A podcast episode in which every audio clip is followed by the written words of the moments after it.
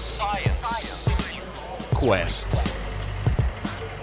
De Tilburg University Podcast.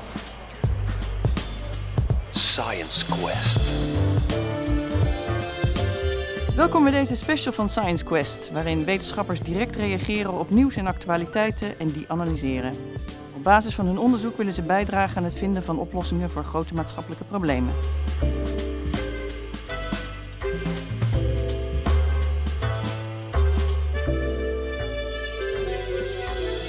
Sinds de oorlog in Oekraïne uitbrak, hebben we te maken met een energiecrisis van ongekende omvang. De tekorten veroorzaakt door verminderde gasleveranties uit Rusland en de nog niet voltooide energietransitie naar duurzame energie hebben de prijzen opgedreven naar grote hoogte. Veranderend aanbod, veranderende consumptie, veranderend beleid als reactie daarop hebben gevolgen voor onze portemonnee en het klimaat. Hoe het allemaal in elkaar steekt, vertelt Rijer Gerlach, hoogleraar milieueconomie en een van de opstellers van het vijfde IPCC-rapport Intergovernmental Platform on Climate Change. Hij doet dat in vijf afleveringen in het kader van de Klimaatweek, op elke dag daarvan één en we beginnen op 31 oktober. Aan bod komen de rol van de overheid, van de energieleveranciers als Essent, Eneco en Green Choice, de rol van de consument en de rol van het beleid van de EU. En tenslotte bespreken we de gevolgen van de crisis voor het klimaat. Mijn naam is Tineke Bennema, ik ben wetenschapsredacteur.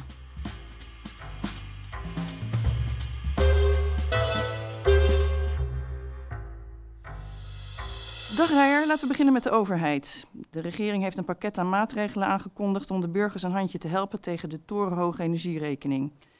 Een prijsplafond moet vooral de laagste inkomens gaan beschermen. Het kost de staat 24 miljard euro en geen kleine hap uit de begroting.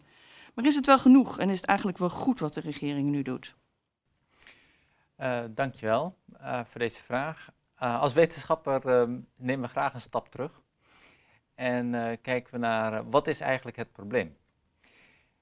En er zijn twee verschillende problemen. Mm -hmm. En de meeste mensen kennen vooral het eerste probleem. Het eerste probleem is dat de prijzen voor gas en elektriciteit zo hoog zijn geworden dat voor huishoudens en bedrijven de kosten niet meer betaalbaar zijn.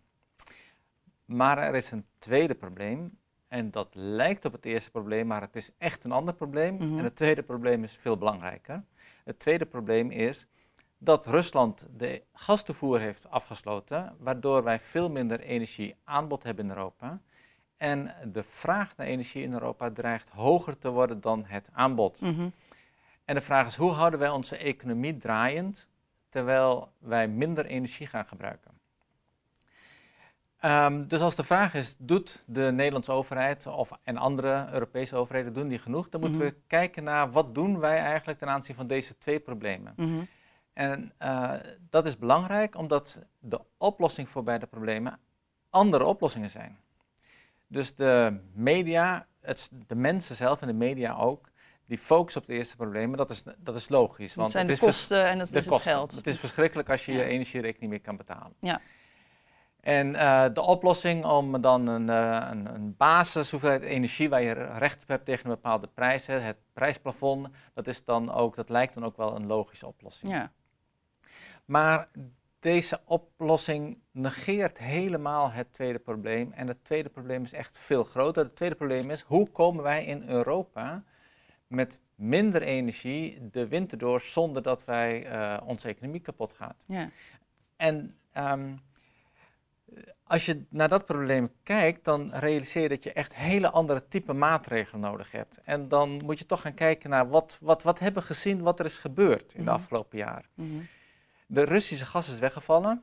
Dan heb je het over ongeveer een derde van het uh, gastoevoer. En als gevolg van dat effect zijn de prijzen in Europa met een factor 10 gestegen. Dat mm -hmm. is mhm. echt enorm. Ja.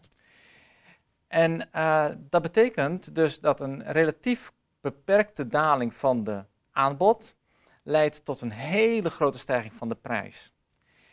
En het mooie is, je kunt het ook omdraaien. Mm -hmm. Je kunt namelijk ook zeggen, als wij erin slagen om onze energievraag te beperken, dan leidt dat ook tot een hele sterke daling van de prijs. Dat is een andere manier om uh, tegemoet te komen aan de kosten.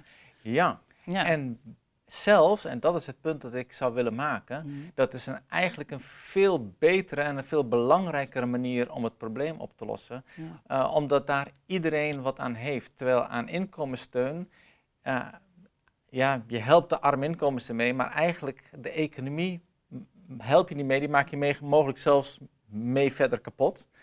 Terwijl als je de vraag uh, daalt, is het zo als, als ik als individu uh, mijn gasgebruik of mijn elektriciteitsgebruik beperk, zodat ik bijvoorbeeld 1000 euro minder zou uitgeven, dan zorgt dat voor een prijsverlaging, omdat er minder vraag is in heel Europa, Mm -hmm. waardoor allemaal andere bedrijven en mensen in totaal wel 5000 minder euro kwijt zijn aan om, om die, die, factor wordt vermenigvuldigd. Die factor, dus mijn besparingen, dat kun je een beetje uitrekenen met uh, op de achterkant van een bierviltje, zeggen we dan als ja. wetenschappers, om aan te geven dat we het een beetje losjes doen. Um, met ongeveer een factor 5 waarschijnlijk. Dus elke besparing, elke euro die ik bespaar, bespaart voor andere mensen ook 5 euro's aan kosten. Ja, ja, ja, ja. En dat betekent dat wij veel meer ons best moeten doen dan uh, uh, om energie te besparen. Mm -hmm. En dat betekent ook dat ook al zijn de prijzen zo hoog, wij eigenlijk nog steeds niet genoeg ons best doen. Mm -hmm. En de overheid moet dus echt veel meer zich richten op de mensen helpen mm -hmm. om hun best te doen. Niet alleen mensen, ook, uh, ook bedrijven. Mm -hmm. Om uh, energie te besparen. Mhm. En helaas betekent dat dus ook dat je moet denken aan geboden en verboden. Mhm, Want mensen hebben eenmaal hun gedrag uh, hebben ze aangepast Mhm. aan wat ze gewend zijn in de afgelopen jaren. Ja. Maar de afgelopen jaren waren de prijzen lager. Dus uh, met de huidige prijzen verbruiken we eigenlijk allemaal te veel energie. En um, de overheid moet zeggen, ja, er zijn dingen die niet mogen. Je mag op kantoor bijvoorbeeld, mag je de temperatuur niet meer hoger stoken dan 19 graden. Mhm. En uh, wij raden mensen aan, ook als ze in een supergoed geïsoleerd huis wonen en ze zouden niet boven die 1400 uh, kubieke meter gasvrijstelling uitkomen. Uh, wij raden mensen toch aan om hun thermostaat lager in te stellen, omdat dat een maatschappelijk ehm, Van nut maatschappelijk heeft. belang is. Ja. En in andere landen om ons heen gebeurt dat al. Je ziet dat er dus uh, sommige landen zijn, uh, dat, zoals Duitsland bijvoorbeeld en Spanje, waar dus die regel bestaat dat je, de, uh, dat je kantoren niet meer mag verwarmen boven 19 graden. Mhm. In Duitsland mag je geen privézwembaden meer verwarmen. Mhm. Tegelijkertijd zie je dat ook Duitsland net weer een maatregel heeft opgetuigd. Inkomenssteun voor mensen voor hun energieverbruik. Wat eigenlijk weer gewoon tegengesteld Ja. is daaraan. Ja. Dus het is een gemengde... Want, want dat, dat geeft de mensen de mogelijkheid om toch meer te gaan stoken uiteindelijk. Ja, ja. nou ja, meer, ja. Het, het, eh, het vermindert toch echt de inspanning. De, die Eh, prikkel. ja, Ja. dus het is echt het is goed dat we arme mensen beschermen. Dat is belangrijk, dat is essentieel. Mhm. Maar echt, de overheid moet meer doen aan het, eh, eh, aan het afdwingen, denk ik, zelfs van energiebesparing. Ik denk dat bijvoorbeeld ook de komende winter we ehm, terrassen, verwarmde Mm. buitenterrassen, dat, moet, dat kan echt niet in deze tijd. Dat Mm. moet gewoon verboden worden. Je zou ook kunnen denken of niet de snelheid op de eh, eh, snelwegen toch komende winter naar de 100 km per uur moet Mhm. het besef hoe nijpend het probleem is, is Mm. onvoldoende aanwezig. Het is echt Mhm. een, groot probleem. Dus de, de regering zou niet alleen maar maatregelen moeten nemen, maar ook duidelijk moeten maken waarom. Het is eigenlijk een soort da- daad van solidariteit. Als, ja, als ik op een verwarmd terras zit, dan, ga- Dan- drijf ik de prijs omhoog, als ik het goed begrijp.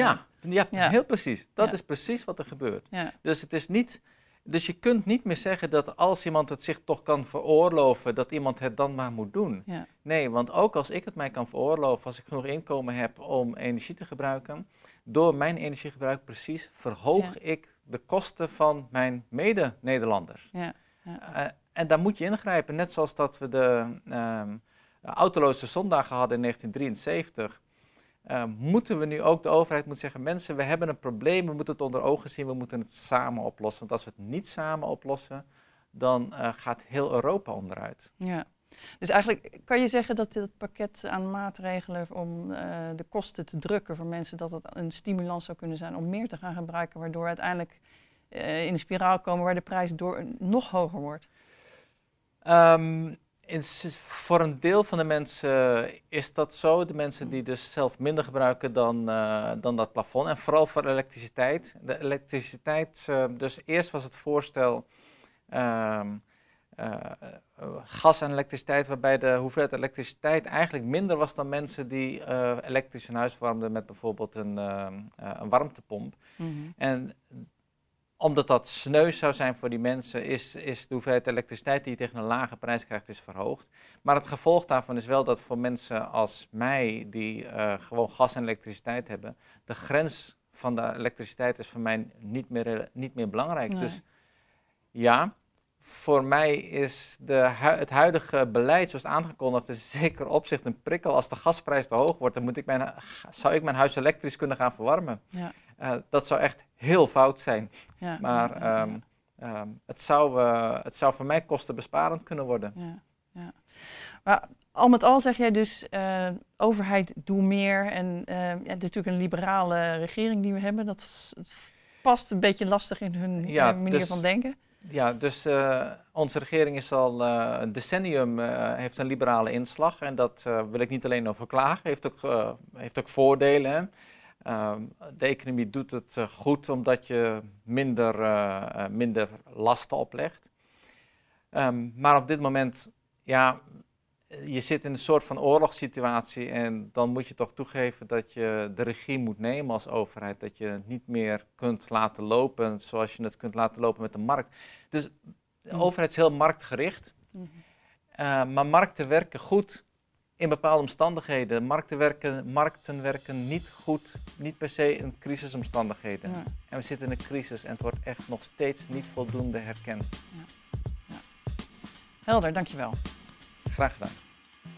Dank voor het luisteren. De volgende aflevering gaat over de rol van de energieleveranciers zoals Eneco, Essent en Green Choice, die de hoge energieprijzen sterk gaan doorbreken aan de klanten. Hoe onwenselijk is dat eigenlijk?